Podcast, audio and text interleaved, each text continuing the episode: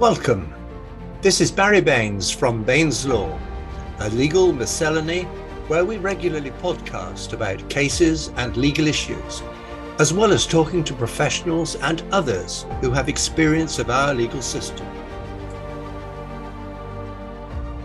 An orthodontist who had an unblemished career for 30 years and been in retirement for three years before a professional conduct committee of the General Dental Council determined his fitness to practice was impaired, appealed the committee's findings and sanction of suspension for six months with a review. Henning and General Dental Council, 2022 EWHC admin. The appeal before the administrative court related to treatment of one patient only to whom he had given orthodontic treatment between January 2015 and July 2017. The patient had sought treatment in order to straighten her bottom teeth and for the widening and straightening of the dentition on her top arch. The dentist had never before had an allegation of poor performance made against him.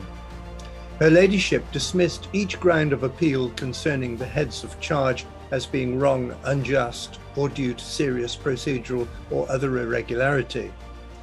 In its determination on impairment, the PCC observed that the misconduct included multiple non clinical and clinical failings and failings of a basic and fundamental nature, and there had been resultant harm caused to the patient. Nevertheless, it considered that the identified shortcomings were capable of being remedied. It also observed that the appellant had taken steps towards remediation which illustrated a degree of insight albeit that there had been a late realization of a number of problems in the treatment of the patient. The PCC referred to Professor Wilmot's very positive view of the appellant's efforts at remediation through continuing professional development and reflection, and described his activities as commendable given his retirement.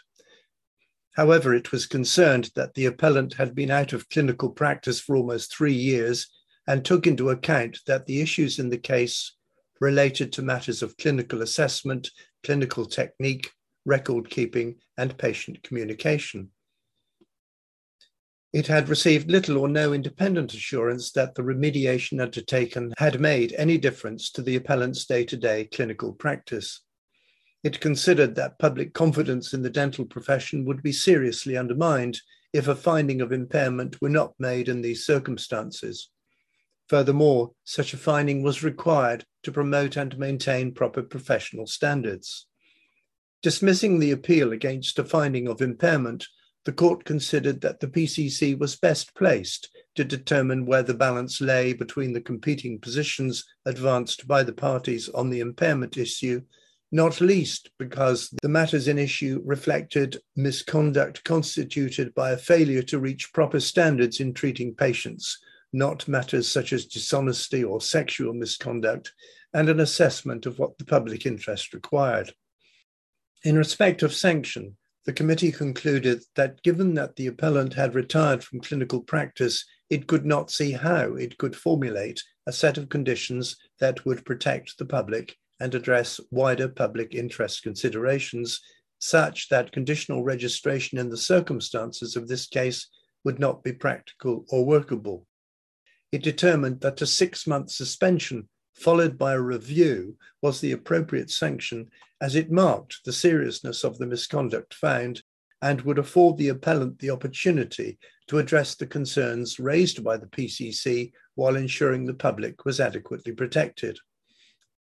On appeal, it was argued that by imposing a period of suspension, the PCC was posing the appellant an impossible task he was being denied the very opportunity the PCC had purported to afford him to address its concerns.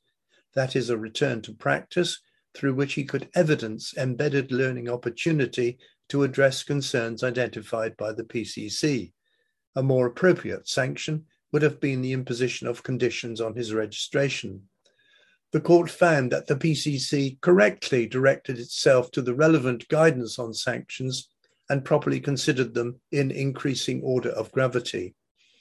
It was entitled to conclude, based on the lack of evidence of the appellant having the necessary structure and support network, that conditions were not yet practical and workable in this case.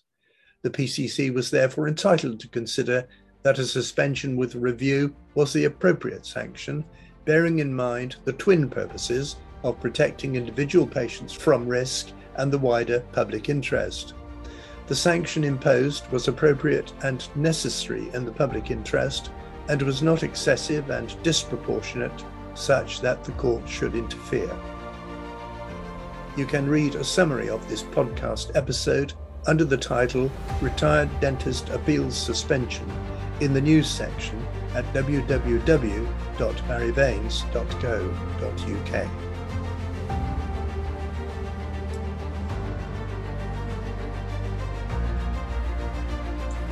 Thank you for listening to Baines Law. Listen out for future podcasts where we will continue to discuss issues of interest to the legal community.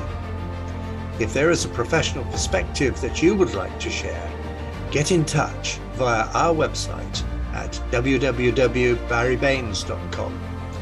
You can also follow us on Twitter at Baines Law. We look forward to presenting to you again very soon on Baines Law.